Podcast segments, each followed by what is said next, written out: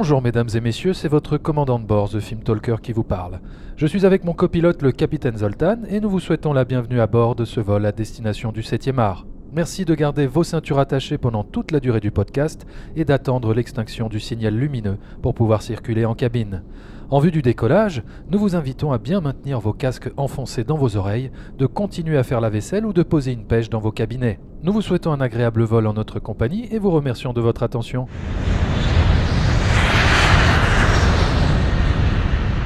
Bonjour et bienvenue dans ce nouveau podcast. Y a-t-il un podcast dans l'avion? Un podcast où nous allons exclusivement parler de films qui mettent en scène des avions, des aéroports, enfin en tout cas tout ce qui tourne autour de l'aéronautique, j'ai Eh envie oui. de dire. Donc tu vas être notre commandant de bord, monsieur David the Film Talker. Voilà. Je serai ton capitaine de cabine. Tu seras mon steward. Oh, steward. non, tu es mon copilote. Voilà, ton copilote, J'ai exactement. envie de dire, nous sommes tous les deux euh, pilotes aguerris euh, sur ce vol. Et donc, euh, on pourrait déjà se poser une première question. Pourquoi se restreindre à parler uniquement de films qui mettent en scène des avions? Eh bien, justement, ce n'est pas une restriction. C'est juste un thème. Un thème que nous avons choisi parce que nous T'aimes sommes- bien ça? Parce que moi, j'aime bien l'univers des avions. Non, mais c'est vrai, ça me fascine. Un film qui se déroule dans un aéroport ou dans un, ou dans un avion, il gagne déjà beaucoup de points. Et je yeux. pense que c'est peut-être. Parce que j'adore l'environnement. Finalement, on va peut-être réussir, à- avec toute cette série de podcasts, à creuser et enfin comprendre fondamentalement pourquoi Mais t'aimes sur- tant les films qui se passent aéroport et avion. Tu vois, euh, voilà. alors on va, peut-être trouver, à force d'écouter, d'avoir des similitudes où tu dis, mais ça j'adore, mais ça c'était génial, parce que, bah en fait, on va, on va comprendre. On va Voilà. va peut-être faire ma psychanalyse. Vous allez voir, on va pouvoir parcourir énormément de films. Et donc, pour ce premier épisode, on a choisi un film de 1995 qui s'appelle Ultime Décision. Et donc, nous allons faire tout de suite la checklist de ce film avec euh, mon capitaine, Zoltan. Je te- je t'en prie, la Alors, checklist. checklist avant décollage. Euh, titre original du film Executive Decision. Titre français Ultime Décision. Titre québécois Décision au sommet. Je pense que c'est quand même le seul titre qui veut à peu près dire quelque chose, alors que les trois autres ne veulent strictement rien dire. C'est un film réalisé donc en 1995 par Stuart Baird. Stuart Baird à la base c'est quand même un grand monteur. Je vais rapidement dire euh, ce qu'il a monté. Il a, il a monté L'arme fatale, L'arme fatale 2, Le dernier Samaritain, euh, Les contes de la crypte Demolition Man.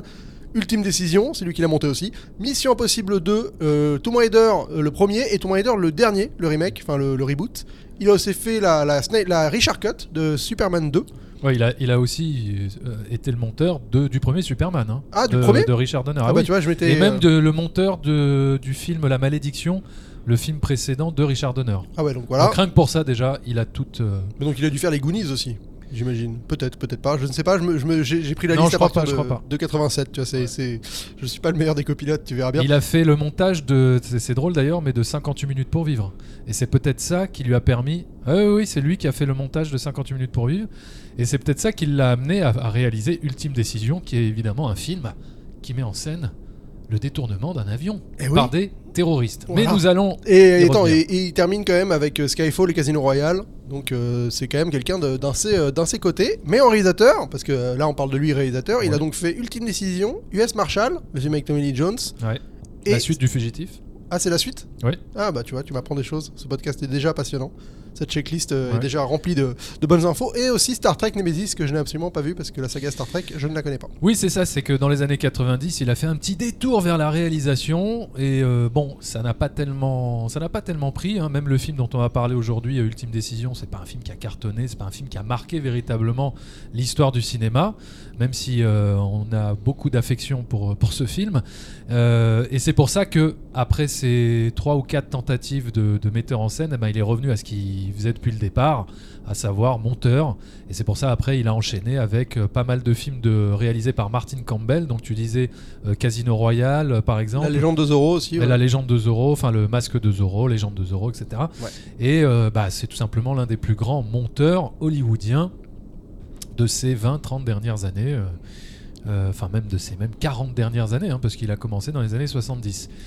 Mais ce n'est pas fini, ultime décision. Donc c'est on a, on a, on a fait le tour de la, Il un faut petit le peu du casting CV du maintenant. réalisateur. Mais Mais dans le casting aussi alors le casting, Ouais, casting. euh, donc Kurt Russell dans le rôle du docteur David Grant, euh, Steven Seagal qui est probablement dans son rôle euh, le plus marquant, absolument. euh, avec le lieutenant, le lieutenant-colonel Austin Travis, euh, David Chuchette qui joue euh, Gérard, euh, qui joue euh, Najin Hassan, donc le, le méchant, Alberi dans un de ses premiers rôles en hôtesse de l'air. Et qui joue, euh, je reviens juste sur l'acteur qui joue Naji Hassan, c'est.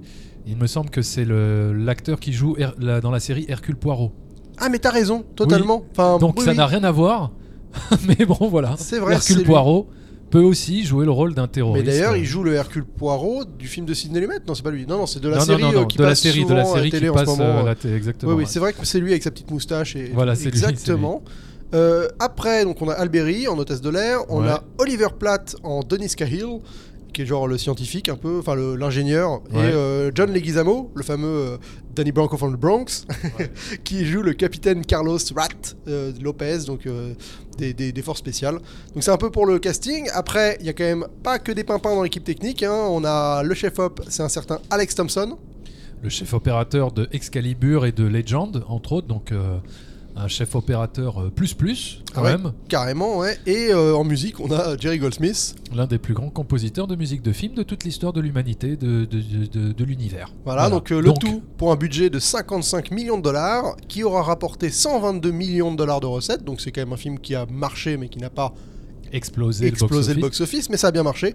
Et un- avant, vas-y. Ouais, non, et c'est un film produit par Joel Silver, le plus grand producteur de films d'action des années 80-90. hein. on rappelle, euh, producteur de Die Hard, euh, de L'Arme Fatale et de Matrix Et du dernier Samaritain. et du Dernier Samaritain. Et aussi, euh, je dis pas de conneries, il a pas produit des James Bond aussi, non C'est pas lui qui avait produit les James Bond de Timothy Dalton? Bon, en tout Ah. cas, ils se sont inspirés de ses productions pour faire euh, les, les James Bond de Timothy Dalton. Voilà, et bah écoutez, avant de décoller, on va passer juste euh, au résumé le film. Faut juste résumer rapidement ce que c'est, David. On va Et après, on va pouvoir décoller. D'accord. Alors, ultime décision, eh ben, c'est l'histoire d'une euh, d'une prise d'otage dans un avion par des terroristes islamistes qui souhaitent en fait faire libérer leur leur chef, quoi, leur euh, C'est ça, leur chef qui a été, en- qui a été été- capturé au qui a début du été film. capturé, voilà. Et, euh, et donc pour arrêter ces terroristes, le gouvernement américain décide d'envoyer une troupe d'élite, euh, donc euh, chapeautée par euh, Steven Seagal, à bord d'un espèce d'avion furtif Qui va se coller qui sous va, la se, coque. voilà, qui va se s'amarrer à l'avion en plein vol pour pouvoir euh, bah, transférer euh, toute la troupe d'élite à l'intérieur de l'avion et déjouer les plans des terroristes, les neutraliser et reprendre le contrôle de l'appareil. Voilà. Et donc, qui va les accompagner dans cette euh, mission périlleuse? Un certain Kurt Russell, qui est un, Un agent- de la CIA. un agent de la CIA, mais qui est... euh, Un analyste de bureau, quoi. un ana- ouais, voilà, c'est ça. euh, euh, un C'est le genre de mec qui récolte les données, qui, qui prédit les missions à faire. Enfin voilà, c'est un peu le. Il y a un peu ce, ce duel dans le film entre le mec de bureau et les gens de terrain, et les gens de terrain qui pâtissent ça. des décisions du mec de bureau. Et là, pour le coup, le mec de bureau se retrouve pour une fois sur le terrain. sur le terrain parce qu'il a une énorme connaissance du sujet, du terroriste en question. Voilà. C'est le seul donc- qui est capable de reconnaître le, le- Voilà. le chef des terroristes, en fait. Exactement. Et donc c'est pour ça qu'il est invité à participer à la mission euh, malgré lui, j'ai envie de dire. Et donc, euh, je, Non, je non, pense qu'il maintenant faut on va devoir décoller. On va va devoir falloir décoller, décoller, hein, parce donc on va rentrer en mode spoiler après le décollage. Sachez-le. Euh, alors oui, on va spoiler. Alors il faut prévenir. ah oui, oui, Est-ce qu'on va spoiler, Oui, Bon, on va spoiler. On va parler librement du film. Bon, on va donc, parler euh, librement. donc Donc, en- donc si vous l'avez pas vu, mettez une pause et essayez de vous procurer le film et d'aller le voir euh, immédiatement. Ou alors si vous en avez rien à foutre des spoilers, euh, bah, de toute façon vous n'avez pas le choix. Vous êtes enfermé avec nous dans l'avion et l'avion vient de décoller. C'est trop tard. Vous pouvez plus. euh, Voilà, c'est bon. vous pouvez plus descendre. Et, euh, et voilà, et nous allons maintenant décoller.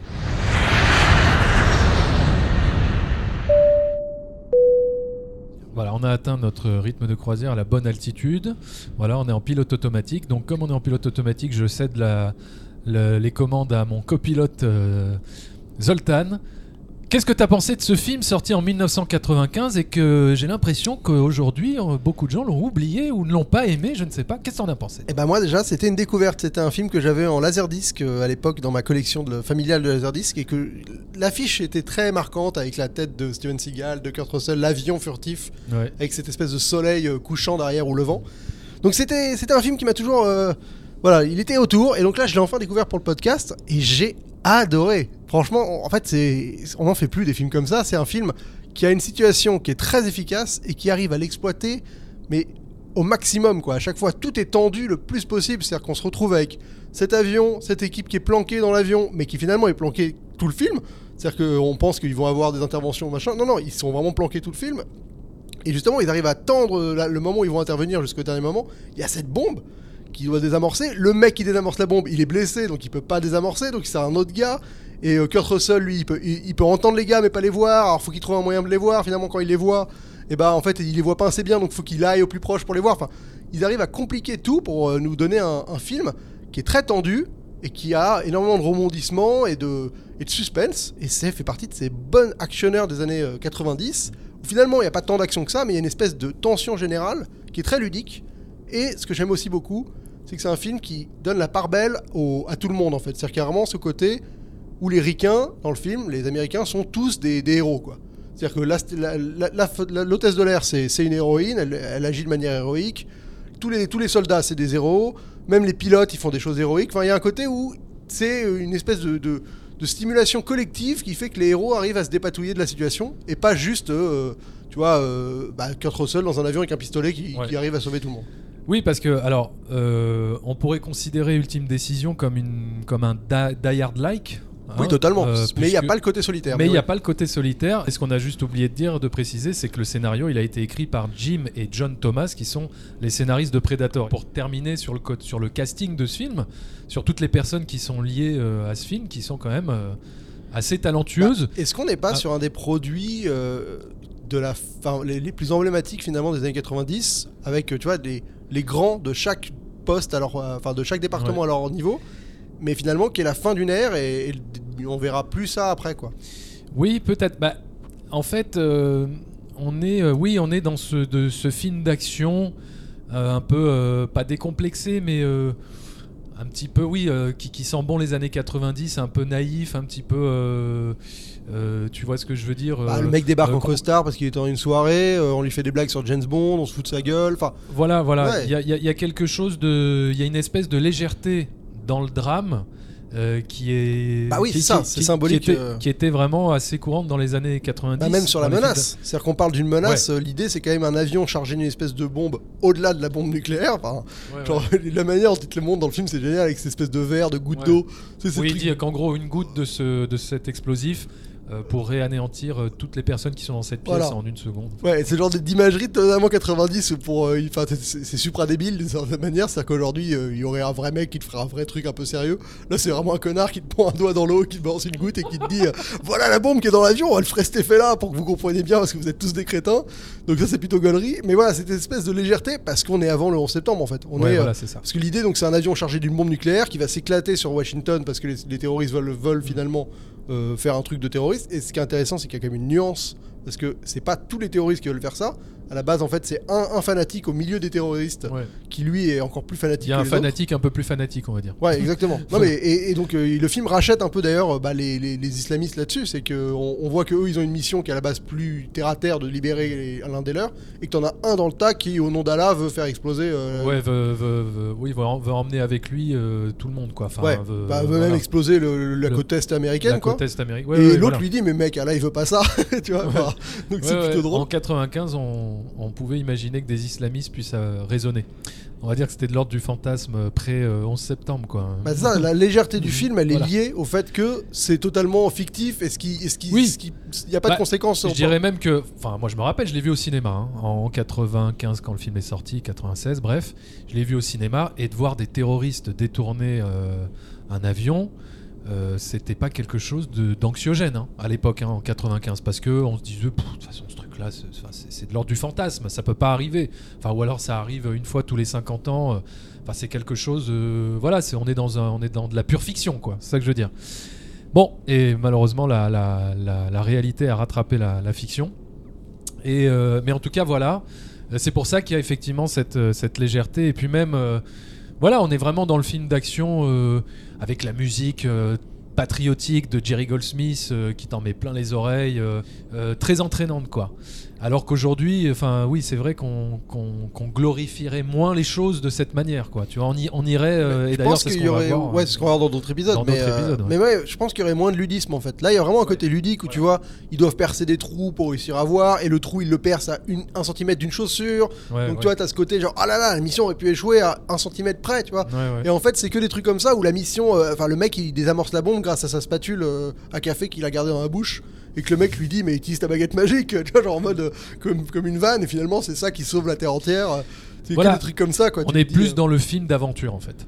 Que Ah, aventure, je sais pas, aventure, Non, mais dans, dans le ton, dans le dans, dans la dans l'approche. Ah, vois, on, on est, dans quelque euh, chose, comme tu disais, avec beaucoup de retournements de de situation, de rebondissements, d'un peu de légèreté, d'un peu d'humour, de, de, de- de légèreté et d'humour au milieu du danger.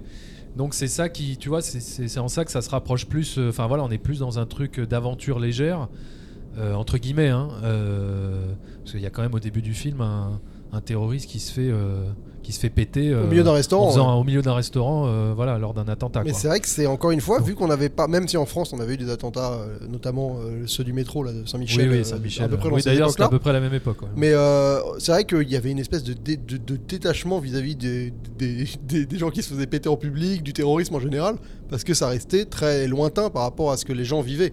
Maintenant, aujourd'hui, on a tellement une proximité avec ces trucs-là que ça, serait plus du tout traité pareil. quoi. Et d'ailleurs, un film qui a, fait qui a- eu des séquences similaires, c'était euh, Sicario 2, où il y a des mecs qui se font péter dans un supermarché, mais c'est traité de manière pas du tout pareille. Tu sens qu'il y a une espèce de. de- Enfin, les images, elles sont là pour te choquer, pour te vraiment te retourner, alors que là, c'est plus. euh, oh, regardez, les méchants, ils sont très très méchants. Oui, oui, voilà, c'est ça. C'est juste ça. pour ça. Et d'ailleurs, tu sais même pas. enfin, il, il le mentionne le truc, genre. euh, ouais, on, on- on- vous rappelez-vous, on s'est fait péter dans un resto il y a pas longtemps. euh, pas- on est prêt à aller jusque-là. Ah oui, c'est vrai que vous êtes fait péter, tu sais, t'avais à peine. Tu t'en souvenais à peine, quoi. Donc c'est euh, un peu ce, ce délire-là, ouais. Qu'est-ce qu'on pourrait dire d'autre À Steven Seagal qui Alors- crève au bout de au bout d'une demi-heure de manière un peu un peu grotesque. Bon, alors donc spoiler, gros spoiler Alors, on a prévenu, on a prévenu. On a prévenu.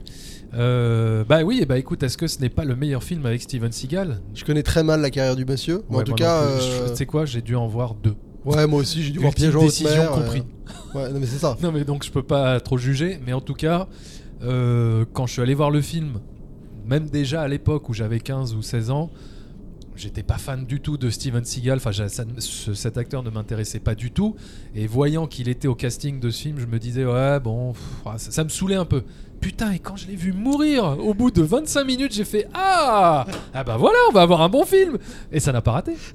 le film est devenu bien. Mais la séquence, non, mais- est- et la séquence me fait trop rire parce qu'il y a vraiment ce délire où, où moi j'adore quand les films te créent de manière totalement artificielle des conneries. Donc là, l'idée c'est qu'il y a l'espèce de, de tube qui relie Ouais. les deux avions Ouais.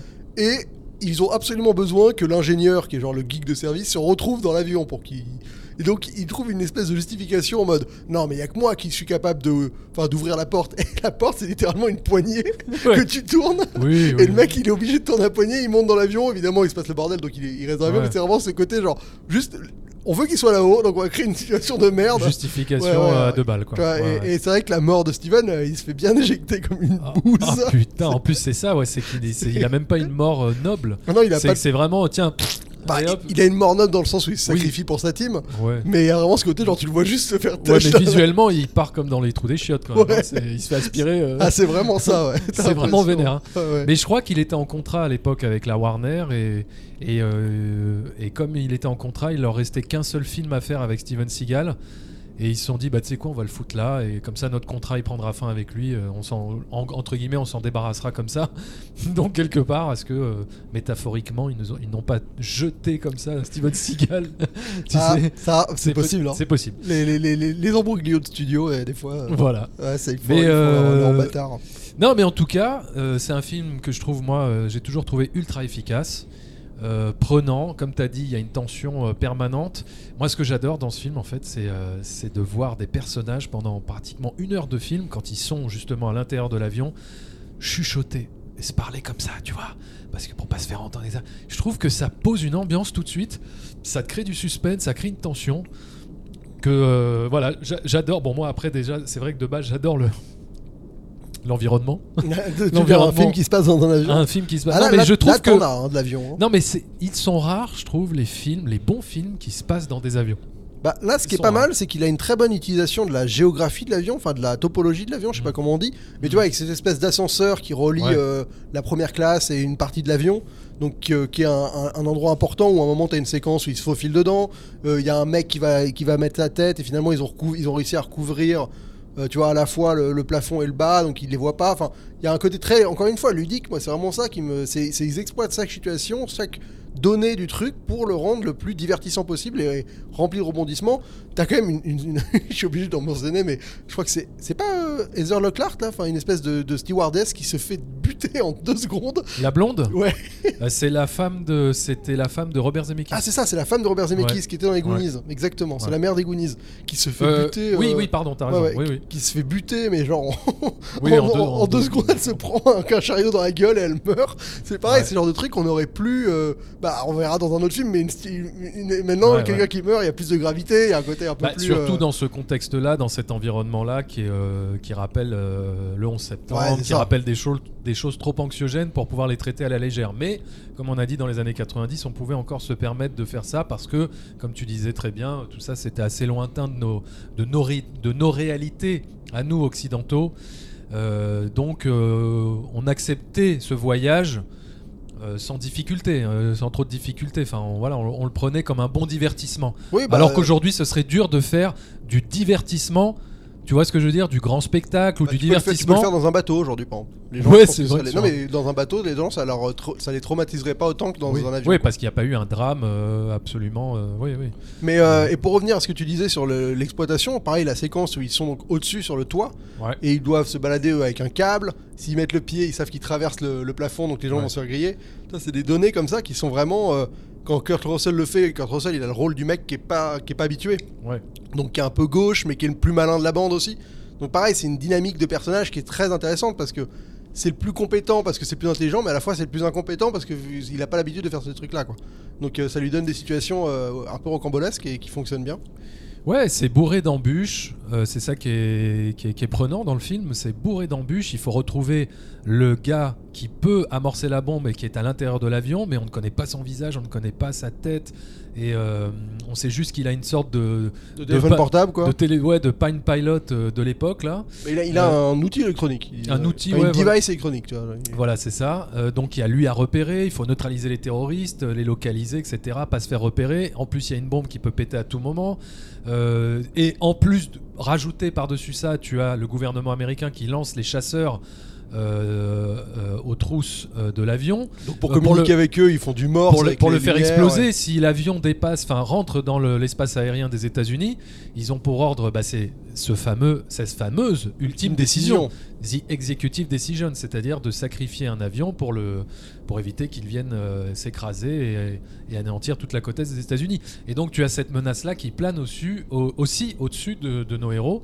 Et euh, comment ils vont faire pour leur faire comprendre euh, que euh, qu'ils sont en train de maîtriser la situation et qu'il faut leur donner encore un peu de temps, etc. Donc il y a une course contre la montre et tout ça. C'est assez prenant. Ah, c'est c'est rempli, hein, c'est vraiment très très rempli. Et Moi voilà, j'aime bien le moment où, où tu penses qu'ils vont intervenir. Et finalement, il se passe un dernier truc avec la bombe. En fait, ils se rendent compte que ce qu'ils ont désamorcé, c'était une fausse bombe. Oui, voilà. Et, et- et- Oui, et- ça. Et l'intervention, finalement, tu l'as pas. Alors que t'avais Kurt Russell qui était genre le mec qui était pas supposé être là, qui avec un flingue prêt à intervenir parce qu'il dit bon vas-y je vais le faire quand même. Et même ça tu vois c'est marrant, il joue avec ça alors que t'es persuadé qu'ils vont que c'est le moment où ils vont y aller quoi. Et en fait non tu vois, et t'es retenu en arrière souvent. Moi je retiens quand même aussi le pilote qui malheureusement a vu les gars mais se fait buter comme une merde et finalement n'aura jamais de finalité avec euh, tu sais le pilote de la- du Boeing, enfin Ouais. de l'avion. Il les voit à un moment parce qu'il descend dans ah oui, le oui, oui, machin. oui. Donc il les voit, il est là, il dit. Et après tout le film, il est là à dire putain, mais ils vont intervenir, ils vont intervenir. Et finalement, il se prend une salve de mitraillette dans le dos. Ouais, le euh, pauvre, il aura même pas eu la satisfaction Ouais. de. Ouais, c'est vrai que c'est cruel. et finalement, tu finis avec Kurt Russell qui renvoie à la première séquence. Oui, voilà, parce que le film se termine où Kurt Russell se retrouve le seul, euh, la seule personne à pouvoir faire atterrir l'avion et c'est justifié par le fait que euh, au début du film on nous l'a présenté comme quelqu'un qui apprenait à piloter. ça tombe bien. Voilà. Non mais voilà. Non mais ça c'est ça c'est vrai que c'est des petits trucs, euh, des, des petites ficelles scénaristiques un peu faciles. ça fonctionne. Mais ouais, ça fonctionne. Non mais en fait, ça fonctionne parce que euh, le, le film n'essaie pas de se prendre trop au sérieux non plus, tu vois. Ouais, mais c'est Euh, cette espèce de ton années 90 où tout fonctionne parce que t'es dans un espèce de flux perpétuel d'événements. De... Les, les héros, ils sont tous un peu plus héroïques qu'ils ne devraient l'être. Voilà, c'est ça. On a donc, envie, on a envie voilà, de voir Kurt ça. Russell accomplir un acte héroïque, sauver la partie, sauver la mise. Bon, voilà, on est dans, on est dans ce genre de film. Mais c'est vrai que euh, le mec, il a, je sais pas, 6 heures de, de leçons de vol et puis il va te faire atterrir à Atterrir un Boeing, ouais. 747. Euh, bon, il rate un peu, on va dire au début. hein. Il fait un premier, Ouais, premier oui, atterrissage. même au milieu de la piste après. Voilà. Il finit un- dans un tas de sable, hein, c'est pas non plus comme s'il atterrissait parfaitement. hein, mais- Et donc, euh, il y a euh, évidemment, donc on a dit le- le- les terroristes, le traitement des terroristes euh, islamistes. Bah écoute, euh, On a dit un petit peu. hein, Ouais, ça va. Non, mais ça va, je veux dire, c'est pas. Il y a, il y a- le fait qu'il y ait cette petite nuance au milieu où on se rend compte qu'en fait on passe d'un groupe de terroristes qui veulent quelque chose de précis à un fanatique dans le tas, je trouve que ça dédouane un peu les autres et ça, et ça donne une espèce de nuance. Après, euh, Ouais. ils sont utilisés de manière extrêmement euh, manichéenne, c'est vraiment les méchants qui veulent détruire l'Occident ou en tout cas qu'en veulent. Voilà, et bon, bah malheureusement, euh, il s'est passé euh, quelque chose d'assez similaire 4 ans après euh, avec des terroristes islamistes. Donc je veux dire, on peut pas non plus leur donner totalement tort sur un traitement un peu, euh, je veux dire, euh, ultra antagonisant de ces, de, de- de- de ces personnes-là. Parce que c'est un peu clair. ce, que l'Amérique a pris dans la gueule après, donc euh, voilà quoi. Mais, euh, mais c'est sûr qu'on on parlera d'un film intéressant, je pense, la semaine prochaine, ou en tout cas au prochain épisode, qui pour le coup euh, traite un peu de la même chose, mais d'une manière radicalement différente. Totalement différente. ouais. Donc Ouais. ça nous permettra justement de, de venir un peu euh, donner de l'eau au moulin de- des fameux terroristes islamiques avec les films d'avion. Parce qu'à mon avis, on va s'en taper un bon paquet euh, de ce cliché-là. Alors, euh, donc, euh, on arrive. Est-ce qu'on arrive euh, bientôt à destination ou est-ce qu'il reste encore quelques heures de vol là? Non, non, écoute, moi ça m'a fait plaisir de voir une Alberi jeune. Je trouve que c'est. euh, Ouais. Enfin, jeune, oui, euh, années 80. Avant, avant James Bond, quoi. C'est un Ouais. peu là- là-dedans que je l'ai découvert, moi. Oui, Opération Espadon, c'est un peu après, donc oui, c'est ça. Ouais. Ça, Je trouve que c'est. Elle a un bon rôle, elle a un rôle plutôt cool de la de On- la- de l'hôtesse qui. On, on parle de la, de la toute fin du film qui est exactement la même fin que, Que- 58 minutes que pour vivre, 2, euh, qui se termine euh, dans la nuit sur le tarmac avec l'avion, la- les voitures de police, la petite euh, blagounette de fin entre le héros et, et je sais plus quel perso. euh, Bah, là, là, c'est là, là, c'est Alberi où il lui dit euh, Ouais, venez il- prendre un café. euh, prendre, ouais, voilà. le, le Pentagone Bon. vous veut. et- Alors que dans 58 minutes pour vivre, c'est sa femme. Ouais, Mais bon, on est d'accord que c'est quand même. hein, Ouais. C'est là, c'est là que on sent que les mecs ont vraiment voulu faire euh, un Die Hard like quoi. Oui, Hein, oui, ah, c'est sûr que. Après, euh, c'est vrai qu'on est, on est sur la fameuse Die Hard Exploitation, mais je trouve que le fait qu'il n'y ait pas ce rapport solitaire change beaucoup de choses. Ouais. Parce que Die Hard, c'est. Le principe, c'est c'est un mec au mauvais endroit au mauvais moment, un mec ultra compétent, qui se retrouve à, à- à- à, en fait, à enrayer une machine très bien huilée autour de lui. Donc, euh, tu vois, des terroristes qui font un braquage euh, dans un train, euh, enfin, le truc avec Steven Seagal, justement, piège à haute vitesse. Piège en haute mer. Ouais, il a fait dans Ah oui, un pardon, train piège dans, en- un, ouais, dans un bateau. Ça, c'est exact. Piège en haute mer, c'est typiquement ça. Le mec est cuistot, si je dis pas de conneries, et il se retrouve à avoir une attaque euh, terroriste, et c'est le genre le cuistot qui est un, un- un ancien mec de C'est vrai. défense spéciale. Tu vois. Voilà, donc, euh, c'est du die hard total. Là, là, c'est différent. C'est vraiment un film avec une mission où, bah, finalement, c'est euh, un film de mission, quoi. Ouais, Donc, ouais. Je sais pas si c'est ah, la dynamique de Die Hard, c'est peut-être ce côté un peu huis clos. C'est ça, c'est que euh, c'est. euh, alors oui, c'est pas un gars solitaire, mais c'est quand même euh, une, euh, voilà, des, des gens qui sont coincés avec des terroristes dans un lieu. Quoi.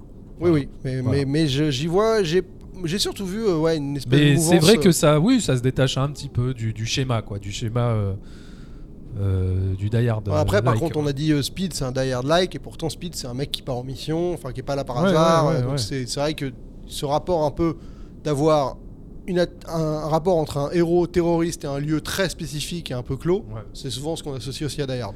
Donc je peux C'est pas vrai. te là-dessus, euh, vous avez raison. Alors, nous arrivons euh, bientôt à destination, hein, nous allons bientôt atterrir. Un dernier mot sur euh, la thématique qui nous intéresse ici, à savoir l'exploitation de, du décor, du De décor l'avion, de l'avion, quoi. ah là, on en a, simplement. Ah bah là, on y passe du temps hein, dans l'avion. hein. Ouais, on C'est pas les- pour me déplaire. hein. On voit les, les soutes à, ba- à bagages, il fouille les bagages, les Voilà. valises, on voit vraiment les, les, tous les petites parties de l'avion. J'ai envie de dire, on voit l'envers du décor d'un avion. Et C'est ça. ça. moi, qui m'a un peu passionné dans ce film, parce que finalement, on le voit très peu, ça. Ah bah ouais, ouais. Euh, on voit la cabine principale, on voit les passagers, mais finalement, on voit très peu ce qui se passe tout autour. Et donc, euh, ça, rien que pour ça, j'ai trouvé ça passionnant. Non, mais c'est vrai que moi, qui suis très très fan de, euh, de tous ces environnements dans les films, là, j'ai été servi et j'ai aimé, oui, le parti pris de faire se dérouler le film, enfin les trois quarts du film, vraiment, dans des cabines, enfin à l'intérieur de l'avion, sans vraiment nous montrer euh, autre chose, quoi, tu vois, et de faire se dérouler tout le film euh, presque comme un huis clos, quoi, à l'intérieur de, cet avion et pas, euh, voilà, je sais pas, l'avion aurait pu atterrir dans un autre pays, etc. et l'histoire évolue ailleurs, tu vois, comme dans Speed par exemple, ou Speed. Le coup du bus, ça s'arrête au bout de 50 minutes, enfin au bout d'une heure de film. Mais déjà, ça commence au bout d'une demi-heure. Bon, déjà, et ça, voilà. au bout d'une heure. ouais. Voilà, donc euh, l'explo- il exploite euh, le, le bus euh, peut-être voilà 50 minutes et puis après ça se termine dans le métro, etc.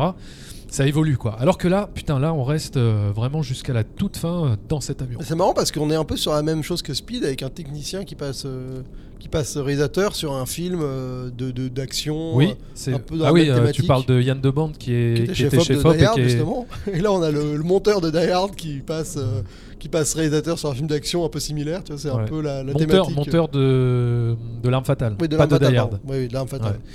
Mais bon, oui, euh, c'est clairement. Bah, et surtout, et surtout le monteur de 58 minutes pour vivre, qui est, qui est, qui est, qui est très proche de Ultime Décision. Oui, bah de Die Hard donc. Ouais. Ah oui, c'est vrai, putain. C'était ça que je voulais dire. Excusez-moi, je... alors il faut savoir, hein, je bois de l'alcool. En conduisant un avion, en- monsieur. en pilotant, je sais que c'est interdit, mais en plein vol, je, je bois de l'alcool, donc je suis complètement. euh, voilà. Et je trouve que l'avion oui, furtif est pas mal aussi. On le voit pas beaucoup, mais, Ouais. euh, mais c'est vrai qu'en espèce de, de produit d'appel avec sur l'affiche et tout, t'as envie de savoir ce qui va se passer avec cet avion Ah furtif. non, mais moi, euh, j'ai vu l'affiche, j'ai couru. Et les séquences où il est collé à l'avion et il est belle, enfin toute cette séquence, Ouais. euh, bah, c'est plutôt bien fait. Faut, faut Ouais. dire. euh, Non, mais attends, c'est vrai, en termes d'effets spéciaux, en termes de. c'est le film est quand même très bien fait pour l'époque, pour 95. L'atterrissage, le- de l'avion en catastrophe, etc. Enfin, Je l'ai vu, j'ai pas eu un même moment la dit, dépressurisation. On n'a pas parlé de ça, mais la scène où l'avion Ah oui, dépressurise.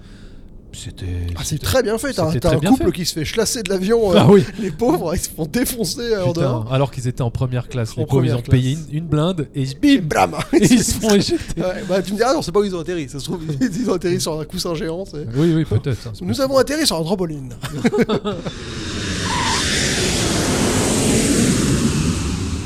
Donc eh ben voilà, bah écoutez euh, mesdames et messieurs, euh, nous venons d'atterrir et euh, voilà, j'espère que ce vol vous a été agréable. En tout cas, ça m'a fait plaisir de, de piloter cet avion euh, à vos côtés, mon cher capitaine. Et moi, de découvrir ce trajet avec vous, c'était un, un vrai plaisir. C'est un film Voilà. que j'aurais jamais pensé regarder si on n'avait pas fait ce, ce voyage. Eh ben, ça me fait plaisir euh, si vous avez pu découvrir un bon film euh, Oui, j'ai adoré. à ma, Ça mes m'a- recommandations. Ça m'a plongé dans un super mood. Je, kiffe ce genre de film. Eh ben, tant mieux. Eh ben, écoutez, j'espère que nos auditeurs euh, en, feront de même. hein. J'espère que ça les incitera à regarder euh, ce très bon film d'action des années 90. Voilà. Je ne sais pas du tout comment terminer ce podcast, mais euh, à part vous dire euh, Bah, merci d'avoir Euh, emprunté cette compagnie. merci, voilà, Et exactement. on espère vous revoir très vite sur Y a-t-il un podcast dans l'avion? Bravo. À bientôt. À bientôt.